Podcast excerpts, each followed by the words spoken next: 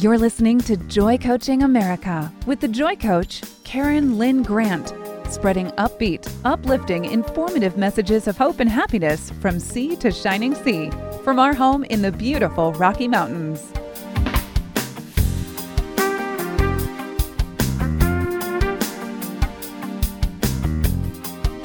Welcome to Joy Coaching America. This is Karen Lynn Grant, and today I have the pleasure of interviewing Eric Moutsos. And I'm so excited to be here with you today, Eric. I would love to share with our listening audience today on Joy Coaching America that many of you have heard Eric's name. Many of you already know about the amazing documentary that he has produced and created called Nonessential, which is going around Utah and exceeding the boundaries and the borders of Utah into overflowing into other states where people are so excited to hear the story and are listening and taking note.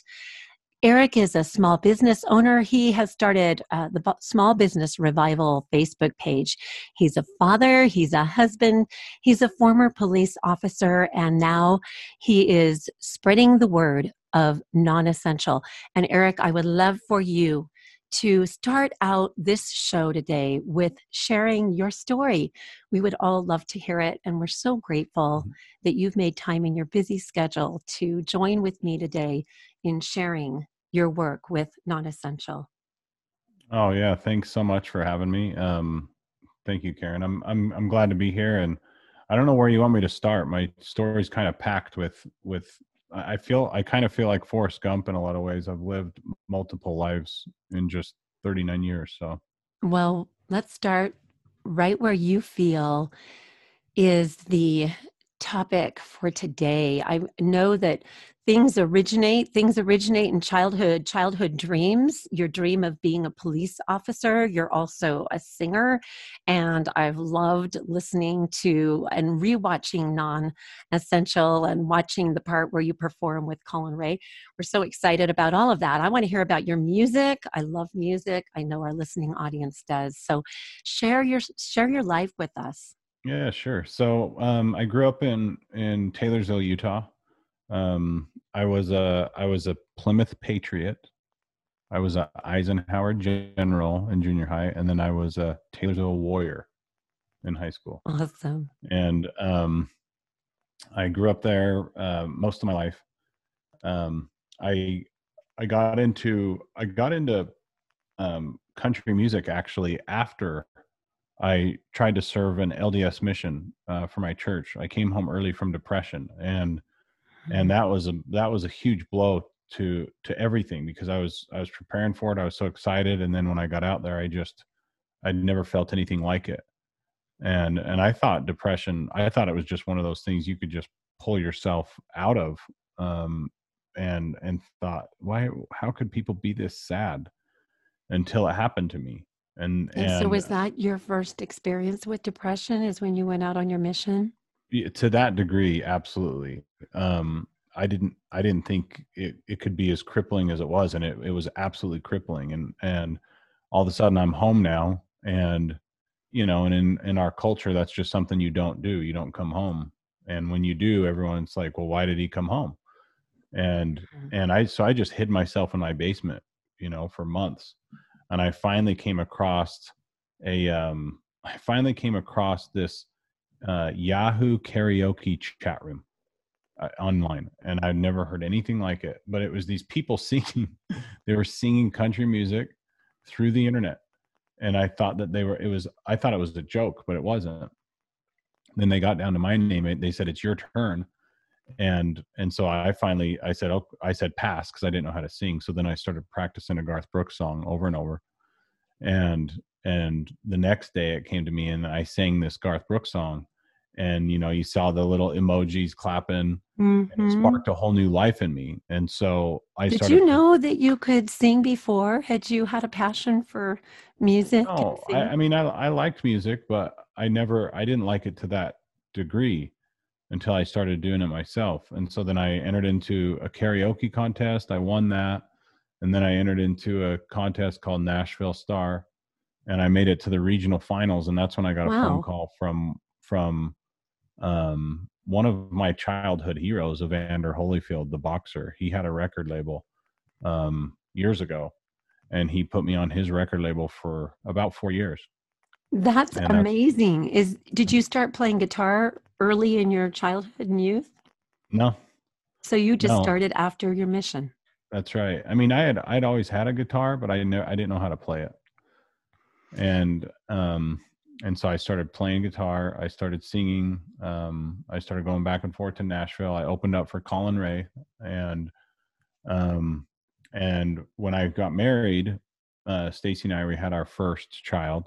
And our first, um, our first child was getting ready to turn one, and they wanted me to come do this radio tour. And I told the guy, I said, "Hey, I can't do it this date because it's my daughter's first birthday." And he says, "I don't think you understand what this is going to take." And and I just had this really, I just had this feeling like, I don't, I I don't think this is going to work for my family. Mm-hmm. And um, and I, I was really sad because I wanted to do that. Uh, I wanted to, I wanted to be a country singer. Um, and within, you know, a year and a half, I went from never singing to open up for Collin Raye. It was just a huge passion of mine. That's so amazing. That's amazing, Eric. It's amazing. I love Collin Raye. I've, I've listened to Collin Raye for as long as I can remember. I love him. I love his music. I remember listening to him when I went through my divorce in nineteen ninety-two, and his music pulled me through. Some very beautiful songs of his uh, were just amazing. And it's amazing as well, the power of music to help us through depression. And yeah. they say that twenty minutes of singing is like twenty minutes of walking, and can bring endorphins to the brain and stimulate the brain with the same happy chemicals as walking can. So that must have been a it. joy to you to experience the joy of finding your voice and singing and realizing you had a mission doing that. Yeah. So, so then when I, so then I got out of that, and that's when I did a ride along with this guy in my, in my ward, in my church, who, who uh, was on the gang unit and the SWAT team. And so that's when, um, that's when I looked into police work. I did a ride along with him. I loved it. I came home. I didn't want to come home from it. And I said, "Sweetie, I really love this." And she said, "You'd be a good cop." How old were you when you became a policeman? God, I want to say twenty-five, maybe. So you were married. Did you have, you had a little girl at that time? Yep. Um, and then right when I was sworn in, um, we had our second. And so, um, so I, I never dreamed about being a cop when I was younger. I just kind of fell into it, to tell you the truth. Well, just kind of like how you fell into being a country singer. It sounds like you've been surprised by joy quite a bit. So were you a policeman in, it was it in Kaysville? Salt Lake City Police. Okay. Salt Lake City. Yep. You have a book called Dispatched, and my husband, Del, and I met you last summer at the Loving Liberty Radio. Oh, there was a big, Kathy Smith put on a big production out in Kaysville. I think it was at Barnes Park. We met you there. We waited in line to come up, and we bought your book, and we we met you. I'm sure you were surrounded by people. I'm sure you don't remember that, but we remember you, and we're so impressed with your heart, with your integrity, with your spirit. You are like a Captain Moroni. I have many friends that are calling you like Captain Moroni, fighting for our liberties, wives, children, marriages, families. And so tell us, tell us the story. Uh, well, we have two minutes, so I want to have you start into the story. Yeah, no, and then no, we'll, well, we'll well, I want to, I want to, I want to say that I think one of the reasons why, I don't know, people resonate with stuff I write is because I don't feel, I don't feel worthy a lot of the times, which, um, I think the closer you get to God, the more he shows you, um, how unworthy you really are, in a good way. Um, Neil A. Maxwell once said, there's a difference between, um, divine discontent and the devil's dissonance. Hmm. And, and uh, I, I really do feel like I'm not, I, I feel like I, I am not worthy to, to do a lot of stuff um, that I talk about, but I know that God, um, he forgives me every day. I'm a sinner. Um, I, I believe integrity is admitting that you don't always have it.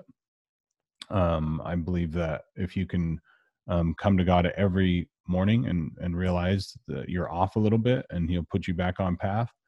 Um, that's, that's how you can find strength, um, is to realize that you actually are weak. And that's, I really do feel that way. I, I mean, even talking about it, you know, um, and so I just want to address that, because some people think just because you advocate for these principles that you must be this righteous person, and I'm not. You know, I, I love the scripture in Ether that talks about, if men come unto me and bring me their weakness and humble themselves before me, I will make weak things become strong unto them. And we can, we can all vouch for your strength, Eric. We are all inspired by your strength. I know that as my husband and I came in late a little bit, I mean, the, the film had not started yet. The video had not started, the documentary, Non-Essential. But we sat on some stairs and we were very close to you, and we could barely keep our mouths shut, as with the rest of the audience. It was like the the aha moments, the the amazing realizations that kind of smacked us were just powerful. And we were able to look over at you and have eye contact and feel of your spirit. I know everybody did and does and will. The honest in heart will receive your work. And I know that we really did. And we came away wanting to support you. This is Karen Lynn Grant interviewing Eric. And we are so grateful for the documentary, Non-Essential. We'll be right back after this station break.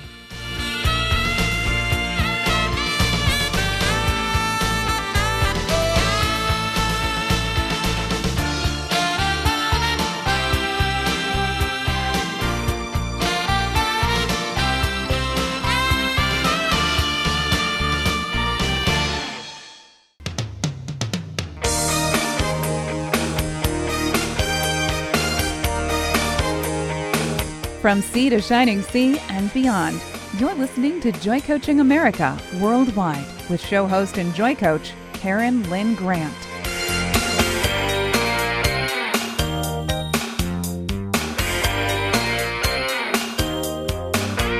Welcome back to Joy Coaching America with Karen Lynn Grant, interviewing Eric Moutsos.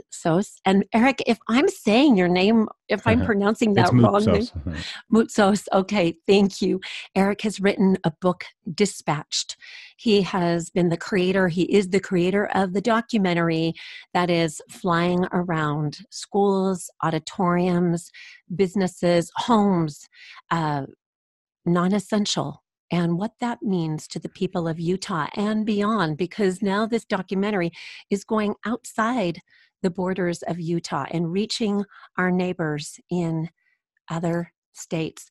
Eric, before we go into the, the documentary itself and the production of that, I would like to have you share with us a little bit about your experience in being a police officer and the experiences that you have noticed, and a call for compassion for for policemen.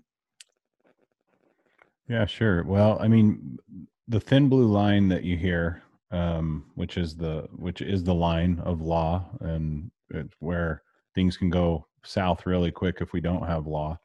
It keeps getting thinner and thinner, and the reason why is because you have, um, in a lot of places, not all places, but you have really um, kind of corrupt uh, administrators. And when I say that, I don't mean that that everybody is, but policies, procedures.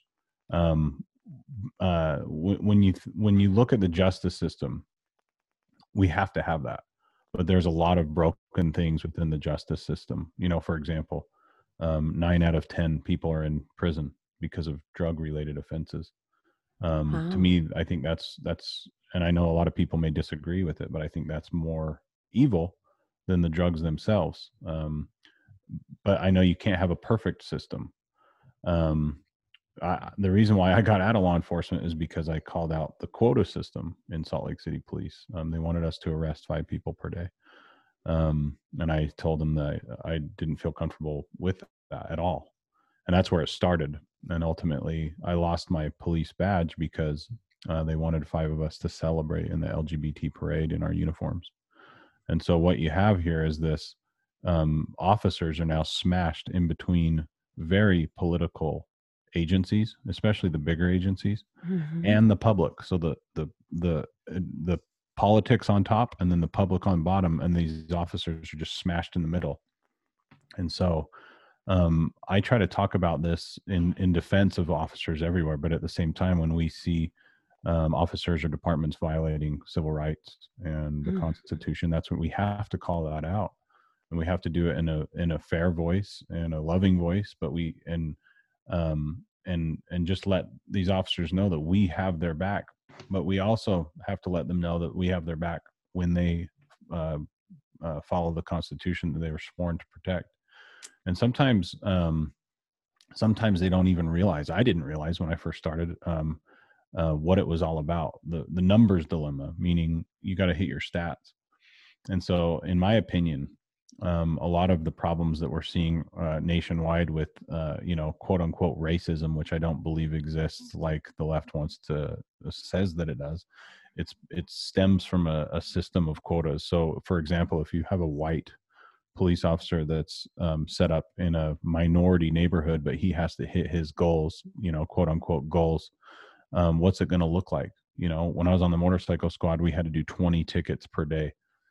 Um, Wow. And so when you've got an officer, when you've got an officer having to hit his numbers in order to advance his career or promote, um, so and he's stopping anything to try to hit those numbers, but he's in a minority neighborhood, what do you think it's going to look like? It's going to look like racism when it's right. not. Um, I never heard a racial slur in seven years at the Salt Lake City Police Department from any police officer. I never heard it um, because I don't believe that exists like they want you to believe it does.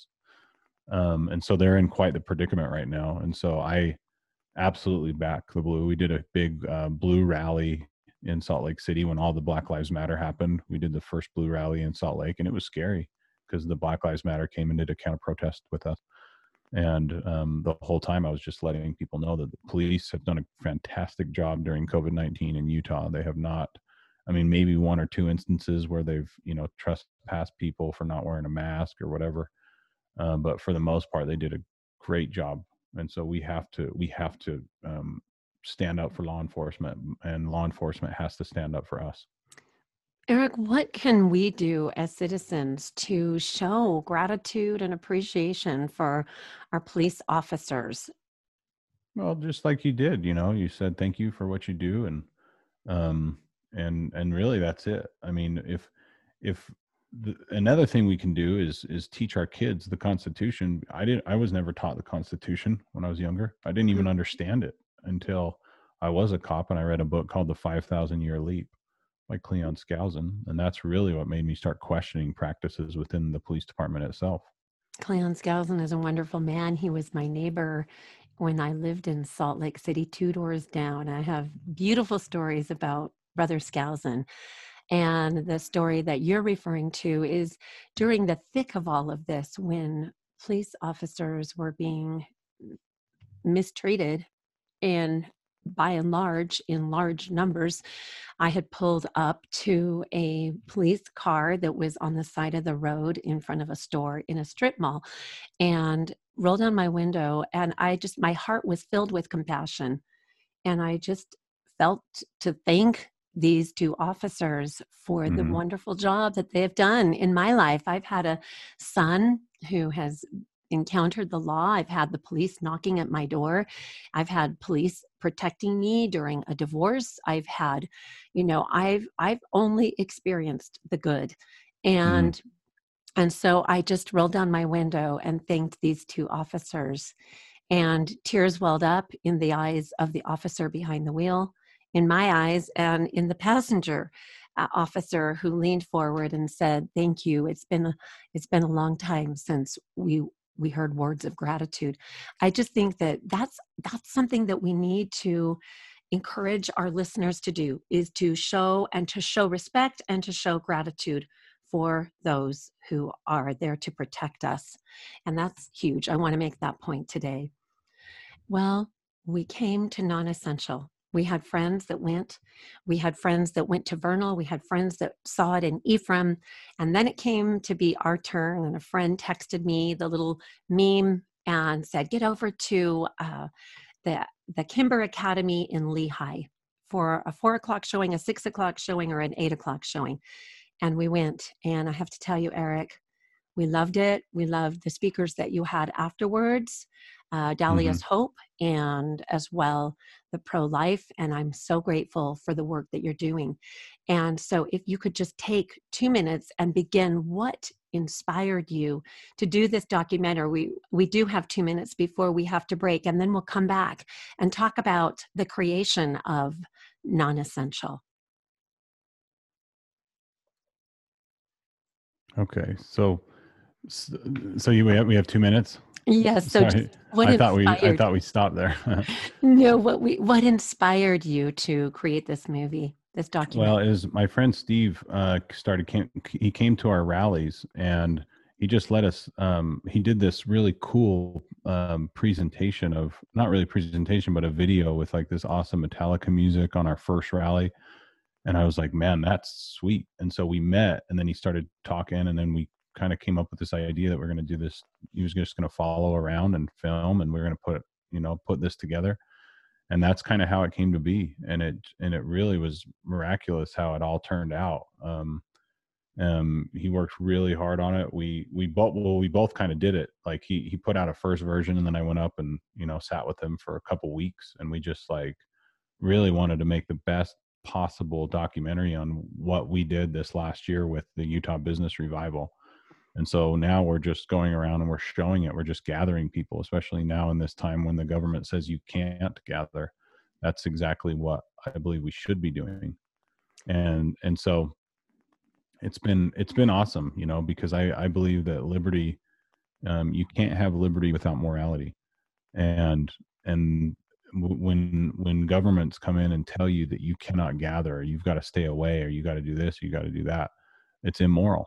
It's immoral to shut down a business. It's immoral to tell a restaurant they can only um, operate at twenty-five percent capacity. It's immoral to shame those who who love liberty more than, you know, than anything really, because without liberty, where would we be? I mean, that's that's why this country was founded. That's That's, I mean, during, during Washington's time, you know, they, they fought during, during a, a pandemic, smallpox, you know, twenty-five percent of their army.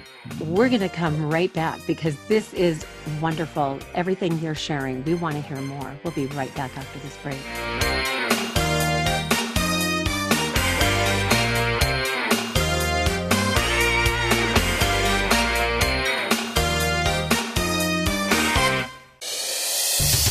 Welcome to the Loving Liberty Radio Network.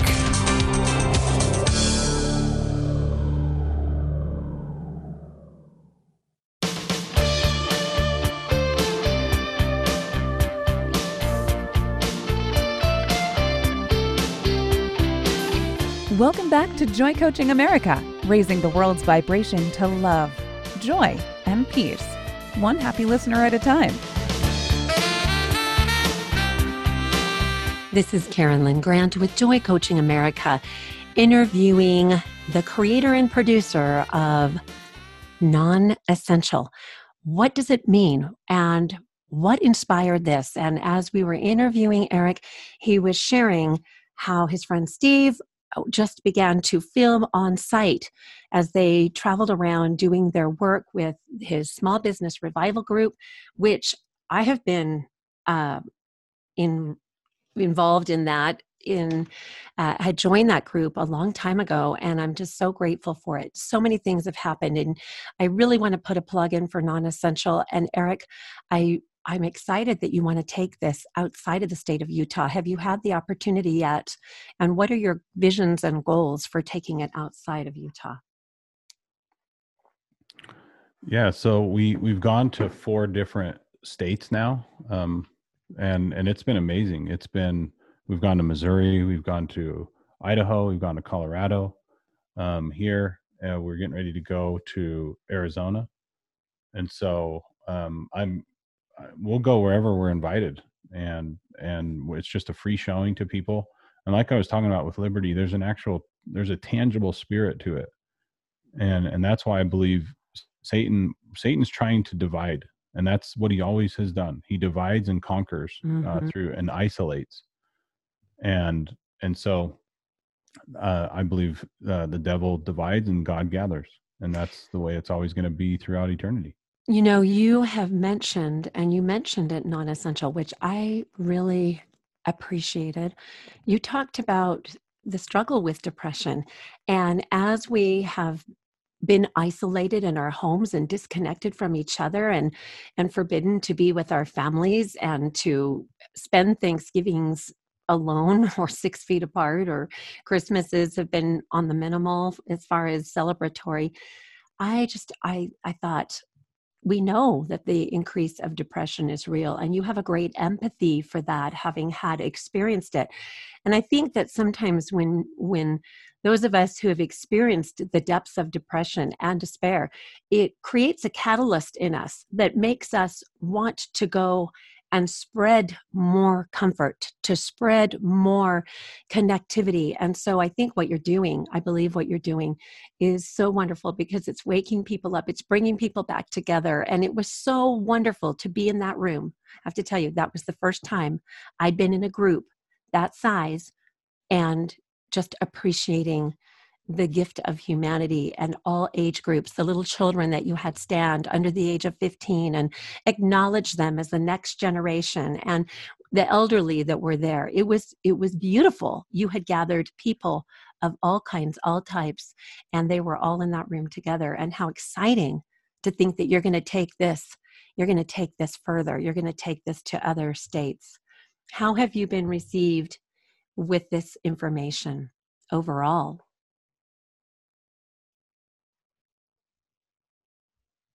Oh, it's been the same. It's been the same everywhere. It's, it's amazing. You know, it's, and, and that's, and that's when there's, when there's two or more in God's name, he's there.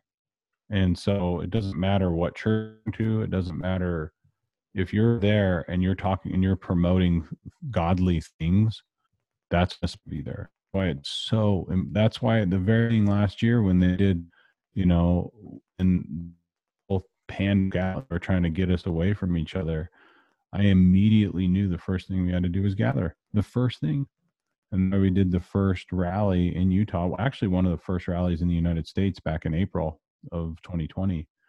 And I was scared, you know, it's like, you know, they had a snitch line up uh, in Salt Lake City where you could call on your neighbor if you're not social distancing. Police are now going to these calls. And so that's when I turned myself in. And, um, And you can do, you can go check out non essential film dot com to look at the trailers. And also, if you text, um, when this is finally finished, you can, uh, for your listeners, you can text in the word liberty to eight eight eight, two one zero, six two six zero. That's eight eight eight, two one zero, six two six zero. And, um, and once it's finished, then you'll be able to get the final product so you can share it with your friends as well.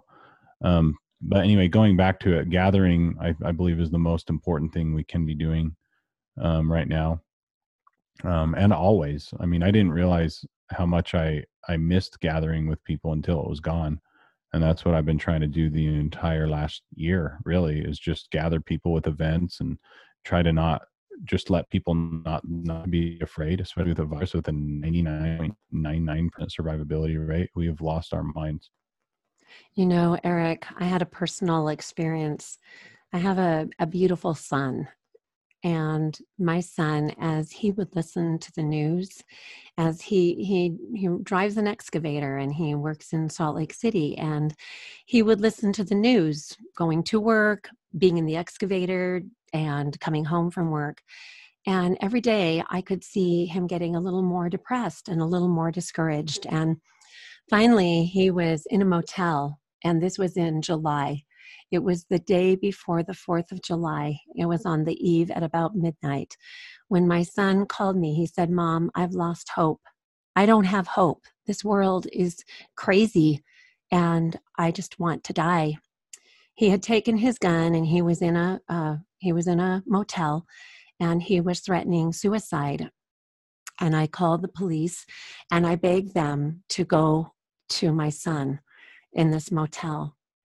And uh, the police never went, and the police never called me back. And I knew that the police must be afraid. You know, I don't, I didn't know why that happened, but I ended up spending four hours on the phone with my son, trying to talk the gun out of his hand. and it overlapped into the fourth of July. And on the fourth of July, I was able to go to that motel room and reach out my hand and extend my hand to him and say, Michael, let's go get help. Let's go, let's go check into a rehab. And I remember that night being so, so fear-stricken myself. I thought, what is it going to be like if we don't have the police force? What if, what is it going to be like if we don't have someone that we can call for help? What is everybody thinking in, in, in changing this society into a society that doesn't have the gift of protection and security? And, and when you're a mom and you've got a child going through this, he's thirty-three. He's not really a child. He's an adult, but he has struggled with depression all of his life. So when I heard your story and how you have taken your experience with depression to, to create greater connectivity, I thought, I can hardly wait for Michael to see the work that you're doing and to experience Non-Essential. He's now in California putting out, uh, uh, they're tearing down the buildings that burned during the fires in California, in Santa Cruz.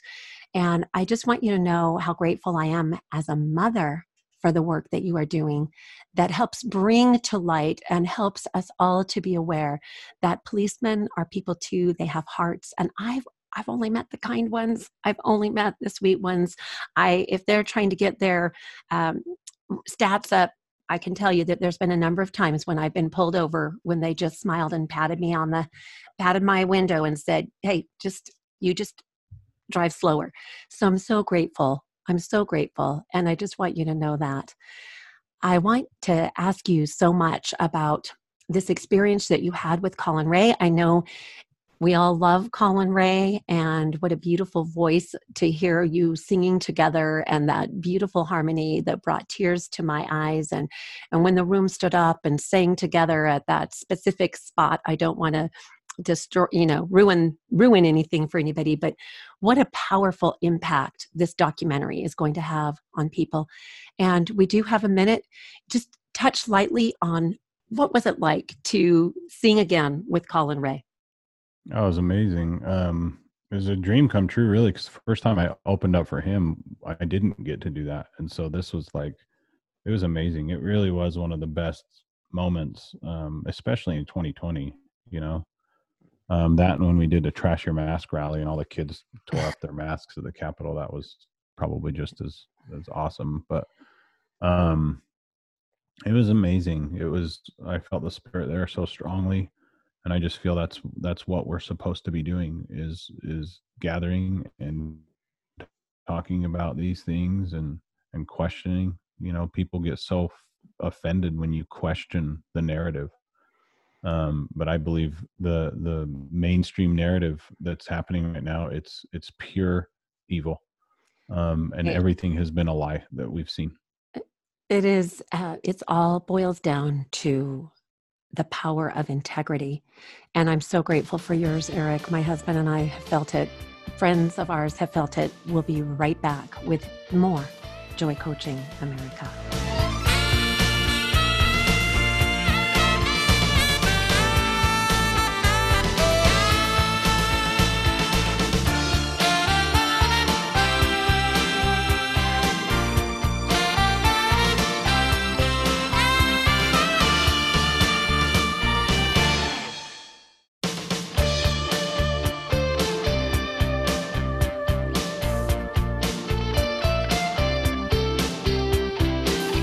Welcome back to Joy Coaching America, raising the world's vibration to love, joy, and peace, one happy listener at a time.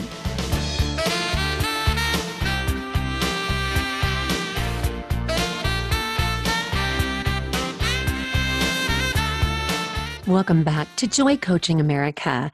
This is Karen Grant Turley with Joy Coaching, and today we are talking with Eric Moutsos about the Non-Essential documentary that he has created with his dear friend Steve.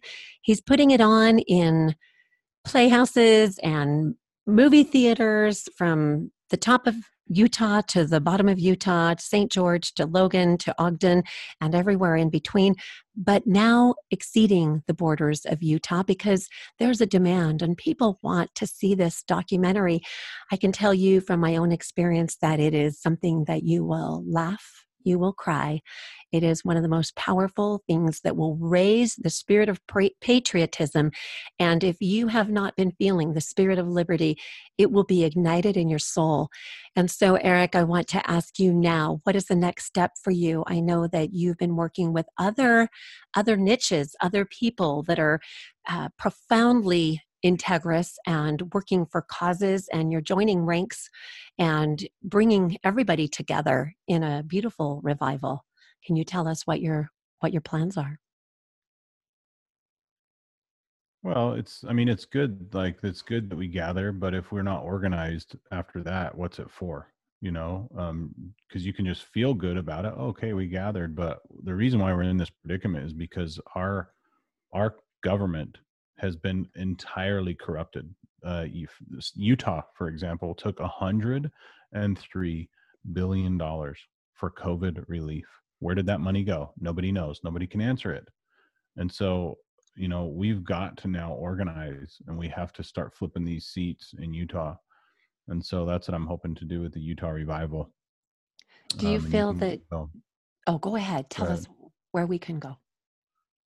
Well, you can just go to the Utah Revival dot com and sign up, because um, that's that's my next my next um, thing that I want to do is is push is try to get people more engaged, and so we can start getting organized so that we can uh, take our state back, because it's been hijacked big time. And if a person like me and my husband, if we wanted to get involved, how what what kinds of involvement can people do so that we're all feeling like we're part of the progress of your vision? Yeah, I would just say go sign up at the Utah Revival. Just put okay. in your information. All right. And then once I get the structure built up, then we'll send it out to everyone. That's beautiful.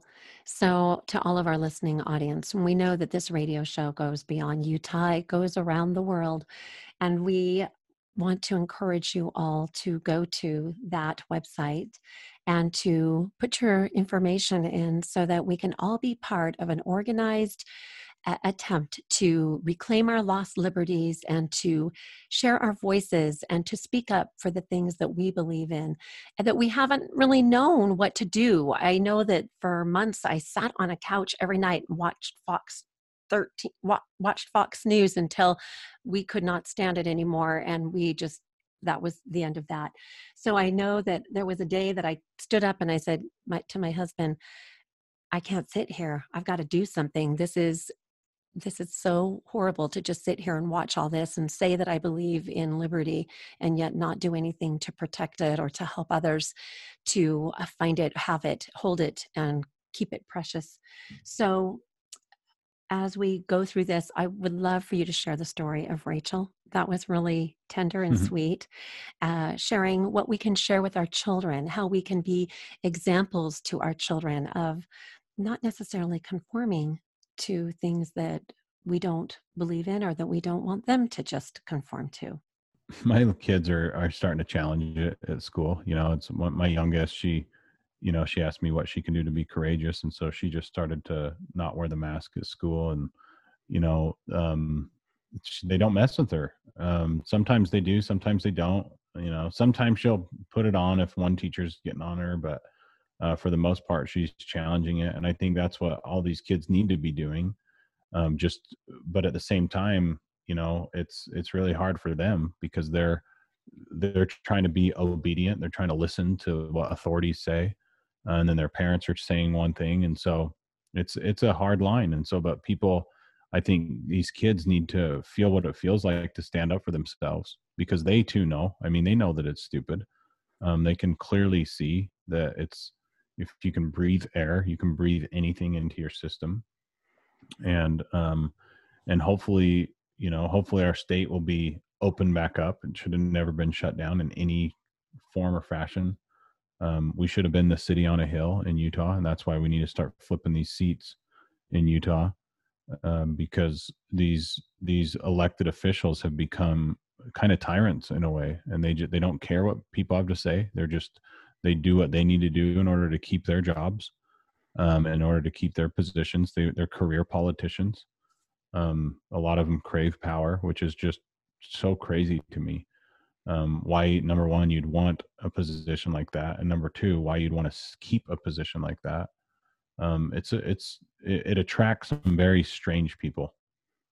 I think that that's very true. And I love what you're doing to have that endeavor to turn the seats over and turn them over into the hands of, of those who have courageous will and beliefs and liber- love of liberty and integrity. That word, the integrity, that's what I felt when I was at your documentary, is that it's going to take people um, standing up for what they believe in.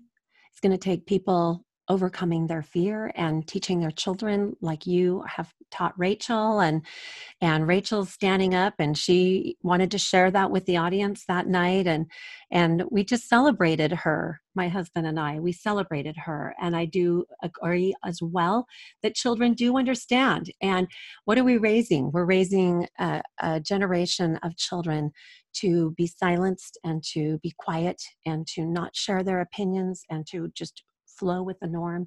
So I love what you're doing. Can you give us a way to reach you, Eric? Yeah, if you just go to my webpage, which is eric moutsos dot com, uh, you can sign up. You can uh, read my book for free there. If you just want to read it on your phone, if you want to get it, if you want to hold the actual book, it's on Amazon.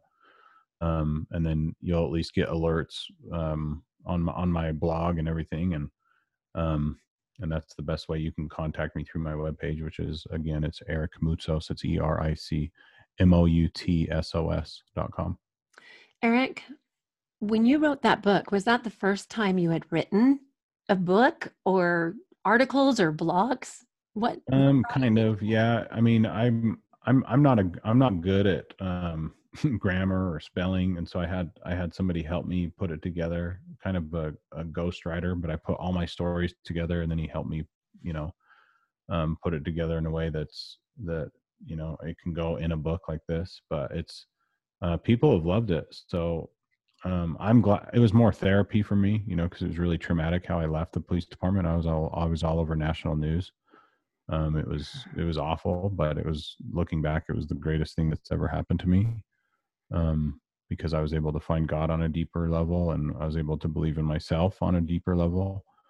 And, and so, so yeah, it's out there. And that's, that's why I put it out there, is to just let, let people know that they too can have a voice wherever they're at. You know, I was, I helped to pass legislation, or my stories did, with uh, banning quotas in police, or banning police quotas in Utah in twenty eighteen.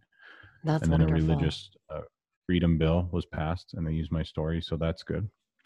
I think what you're doing, Eric, is you're giving everybody the courage to be true to themselves, and to put your story out there, to be so transparent is amazing.